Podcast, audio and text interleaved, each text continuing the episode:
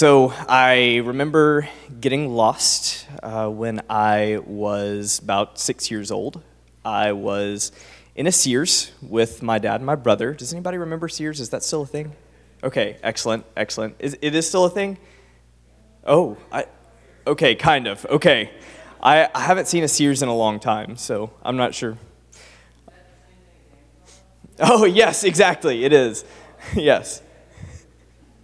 Um, while, while we were in this, in this Sears, um, I don't remember what we were in there for, but I, I, we were walking down the aisle, and my uh, six-year-old brain uh, was, uh, my, my attention was grabbed by this, this super uh, high-tech, it was brand new, it was this beautiful washing machine. And I, I, I, went off and I, I, I was looking at this thing. Man, the, the I guess, what is that thing? It's like a, the, the beater or the basket. It was all, it was all great. Is, is, that, is it called a beater? The agitator, thank you. I guess beater sounds a lot more violent than agitator does. Um, but um, I, uh, so at that moment, I, I, I, realized I was either born a 40 year old or just really distractible. Um, but I loved this washing machine, and I thought it was only a few seconds that I was watching it, but it ended up being roughly about 15 minutes or so. Um, and I turned around, and to my horror, my dad and my brother were gone. And I was terrified. It was a super busy day, there were a lot of people in there. And everybody was passing me by. I was just kind of wandering around, not knowing where to go, not knowing uh, what to do, and nobody was helping me. Um, I felt uh, unimportant. Uh, I felt completely invisible. And that, that feeling, that sense of loneliness was just, just palpable in that moment, in, in, in, in that experience.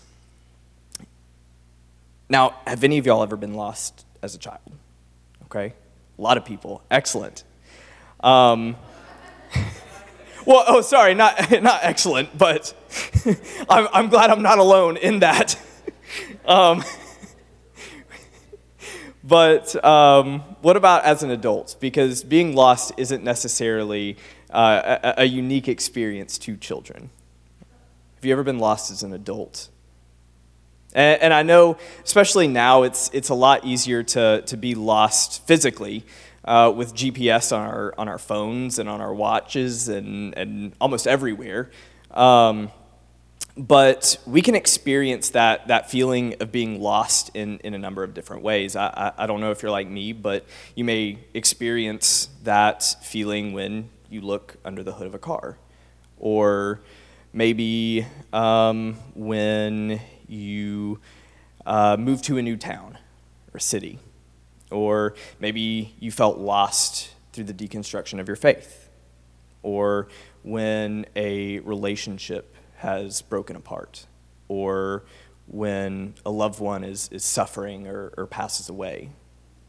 Now, if you've experienced being lost in, in, in any of these forms, or maybe you're experiencing that now, what I'd like us to do is, take a, a, a, little bit of time to just kind of think on that. And, and maybe, maybe close your eyes. Um, but think on, on that moment, past or present, and just give yourself the chance to feel.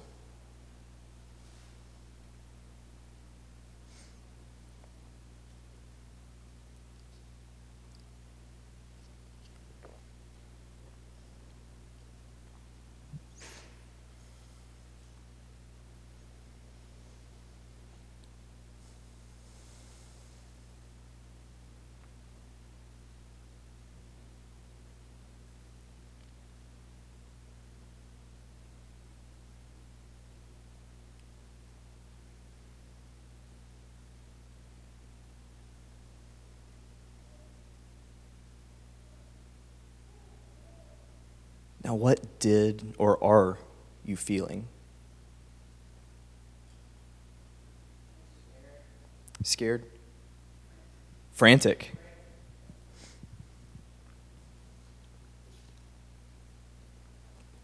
So,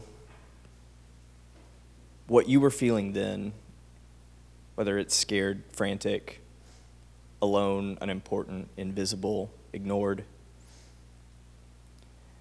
that's what I imagine that that sheep felt as it wandered the hillside. And take that feeling that you were experiencing and, and hold on to it, because we are going to come back to it. Now, I wasn't originally going to preach on this passage. Um, I, I was trying to think on an, uh, uh, of a few other things, but I, I have been on a, a big parable kick recently. Um, I, I love parables. I, I love parables. Um, I chose a parable um, as uh, the story for the uh, Godly Play Parent Experience.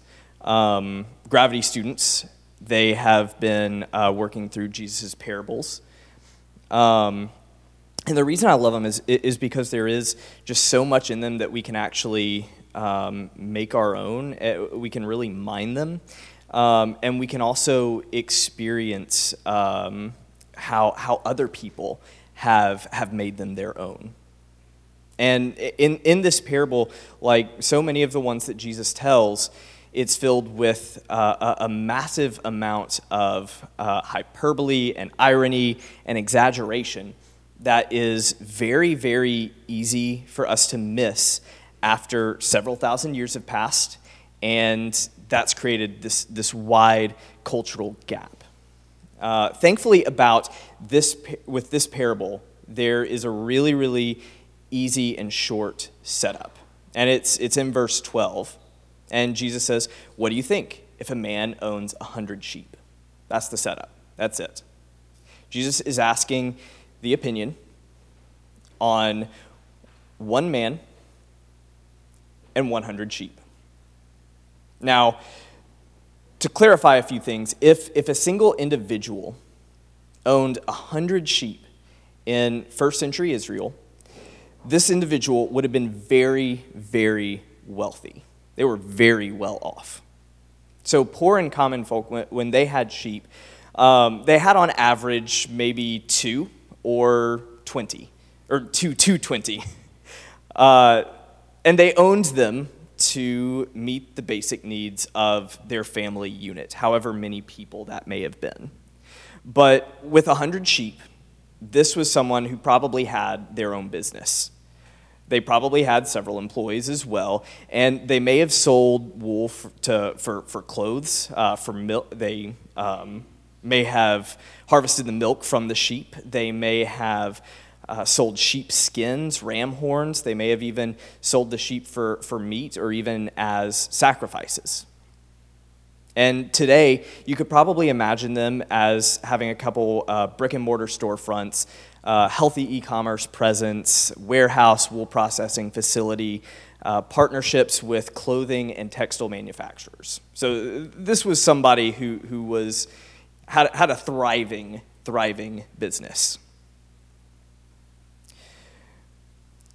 But that's not necessarily the, the, the far fetched part. That's not the hyperbole or the irony or the exaggeration. Wealthy people existed in Jesus' day.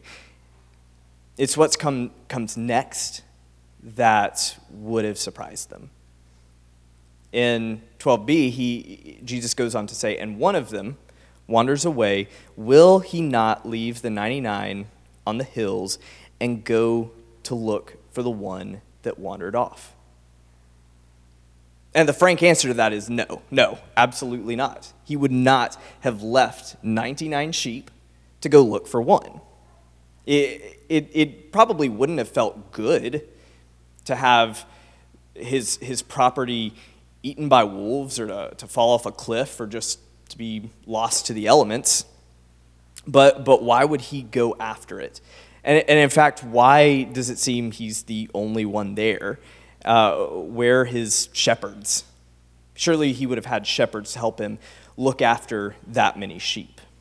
And, and then how can even how can one person even notice when one sheep out of a hundred in, in the, the hills or the, the fields or the, the plains of Israel just wanders off? because he would have so many things that he would have to be overseeing with, with this sheep business, with this wool business, with milk, and, and all these other things to, to just be the only one looking after these sheep and to even be there at all. And, and especially if it meant that he would have to leave behind 99. Because when you're a businessman, those 99 are the sheep that are making him money. That's his bread and butter, not that one that went off. And if he has this many sheep, he's probably breeding them, and to breed one more sheep is not that difficult.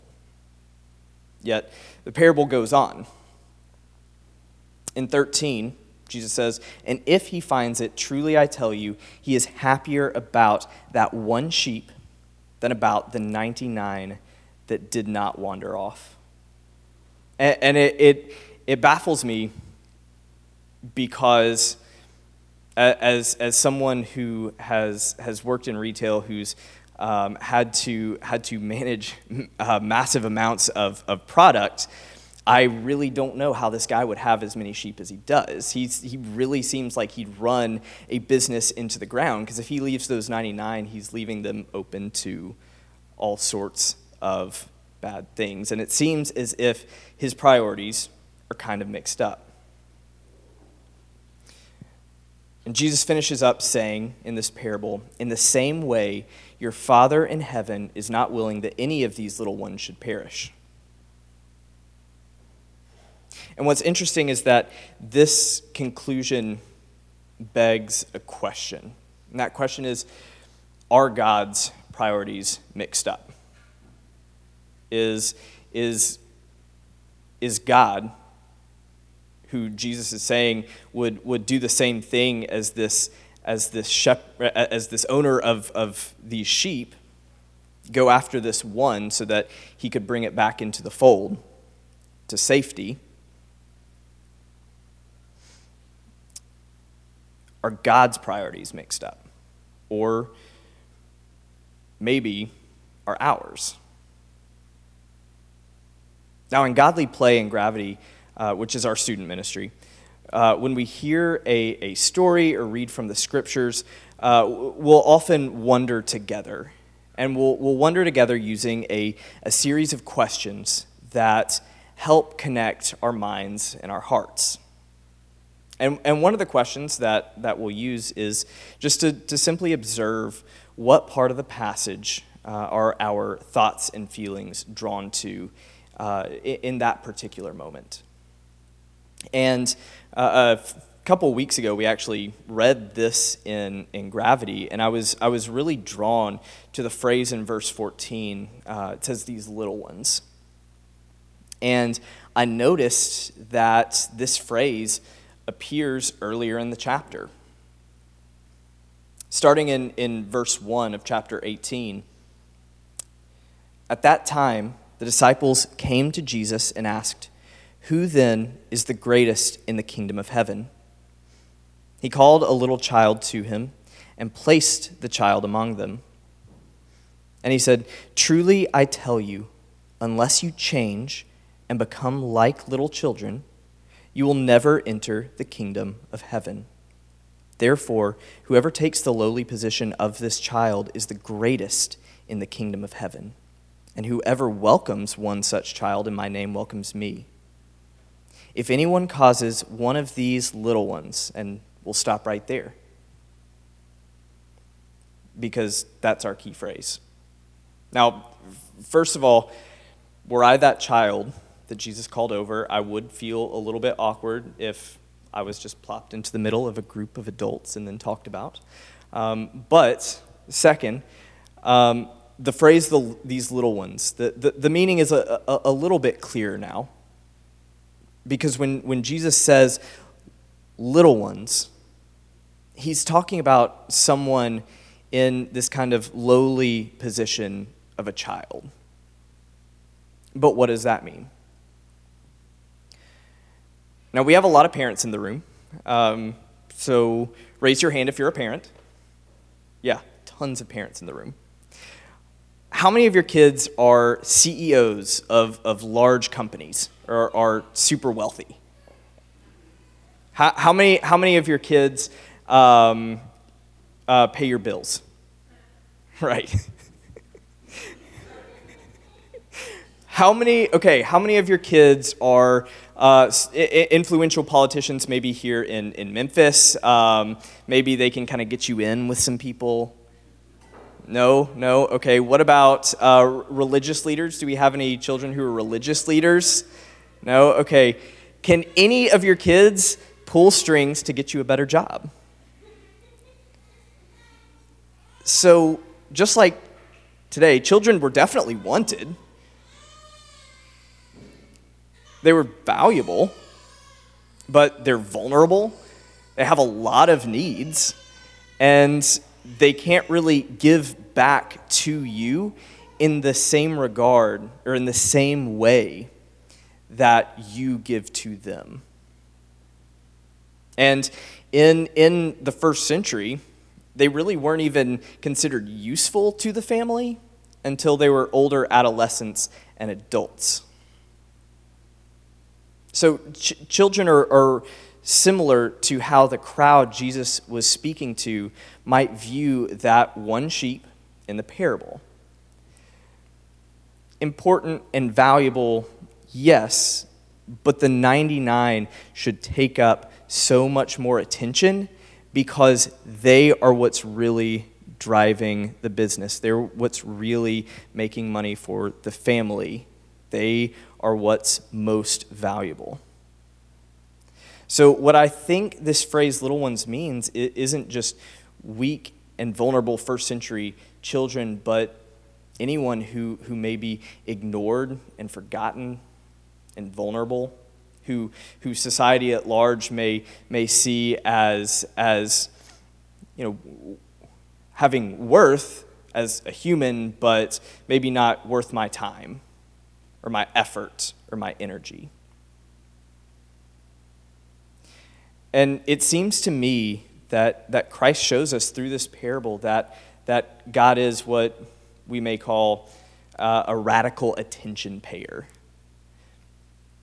So the man who owned a hundred sheep and, and kept watch over them alone not only was able to notice one of the, when one of those sheep went missing, but he saw its immense value above what, what anyone else would, would think would be common sense. And so this man went and sought it out, found it, and celebrated it. And, and, and was able to, to affirm the, the dignity and the value that this one sheep had that others might have missed. And, and God is like this God notices and sees value in all things,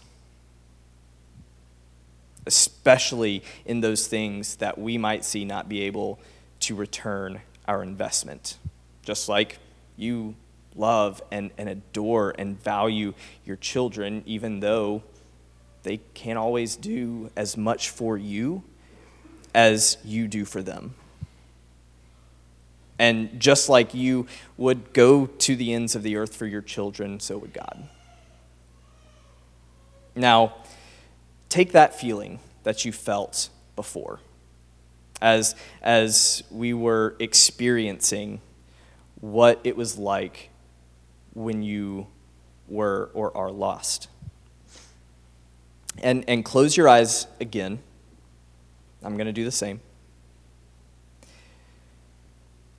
And envision that time and really feel what you felt. And, and in that, that memory, in that experience, in that feeling,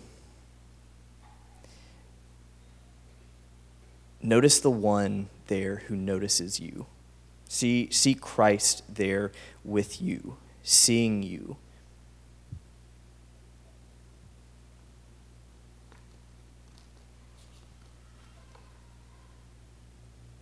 And what happens with that feeling? What happens with that emotion as, as Christ em, embraces you and, and finds you and, and seeks you out in that and, and is willing to be there with you and feel that with you? What happens there? You can open your eyes. Earlier, we read in verse 5 And whoever welcomes one such child in my name welcomes me. As, as I see it, the, the point of this parable isn't just it isn't simply to explain how, how God perceives the, the value and the immense worth in, in, in all people although it definitely does do that. But what I think Christ wants to communicate is, is how we are to imitate that. And, and maybe a better word is to actually embody the person of God within ourselves. And be that, that radical attention payer certainly for other people, but, and, and, but also within ourselves. And, and, that, and so that we are able to extend the divinity's uh, notice and, and embrace of all people to, to whoever we can. Because we, we, we are not God. It would be difficult for us to, to see the, the one sheep wandering off in, in, the, in the herd of 99. But God can and calls us to do what we can. Now, eventually, my, my dad and my brother found me in that Sears, um, of course, after I had him paged. But that, that one feeling, that, that, that experience of, of, of of, of just severe, crushing loneliness and fear. To, to have so many people walk by as I, I stood, stood there helpless and invisible. I, I can't forget what that experience was like.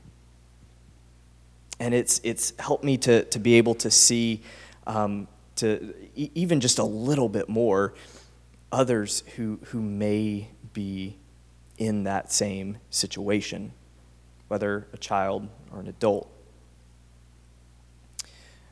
At our soup kitchen, several of our regulars um, that I've, I've been able to talk to have, have told me that, that the most painful thing for them isn't when someone doesn't give them money or, or doesn't give them, them food. That's very important.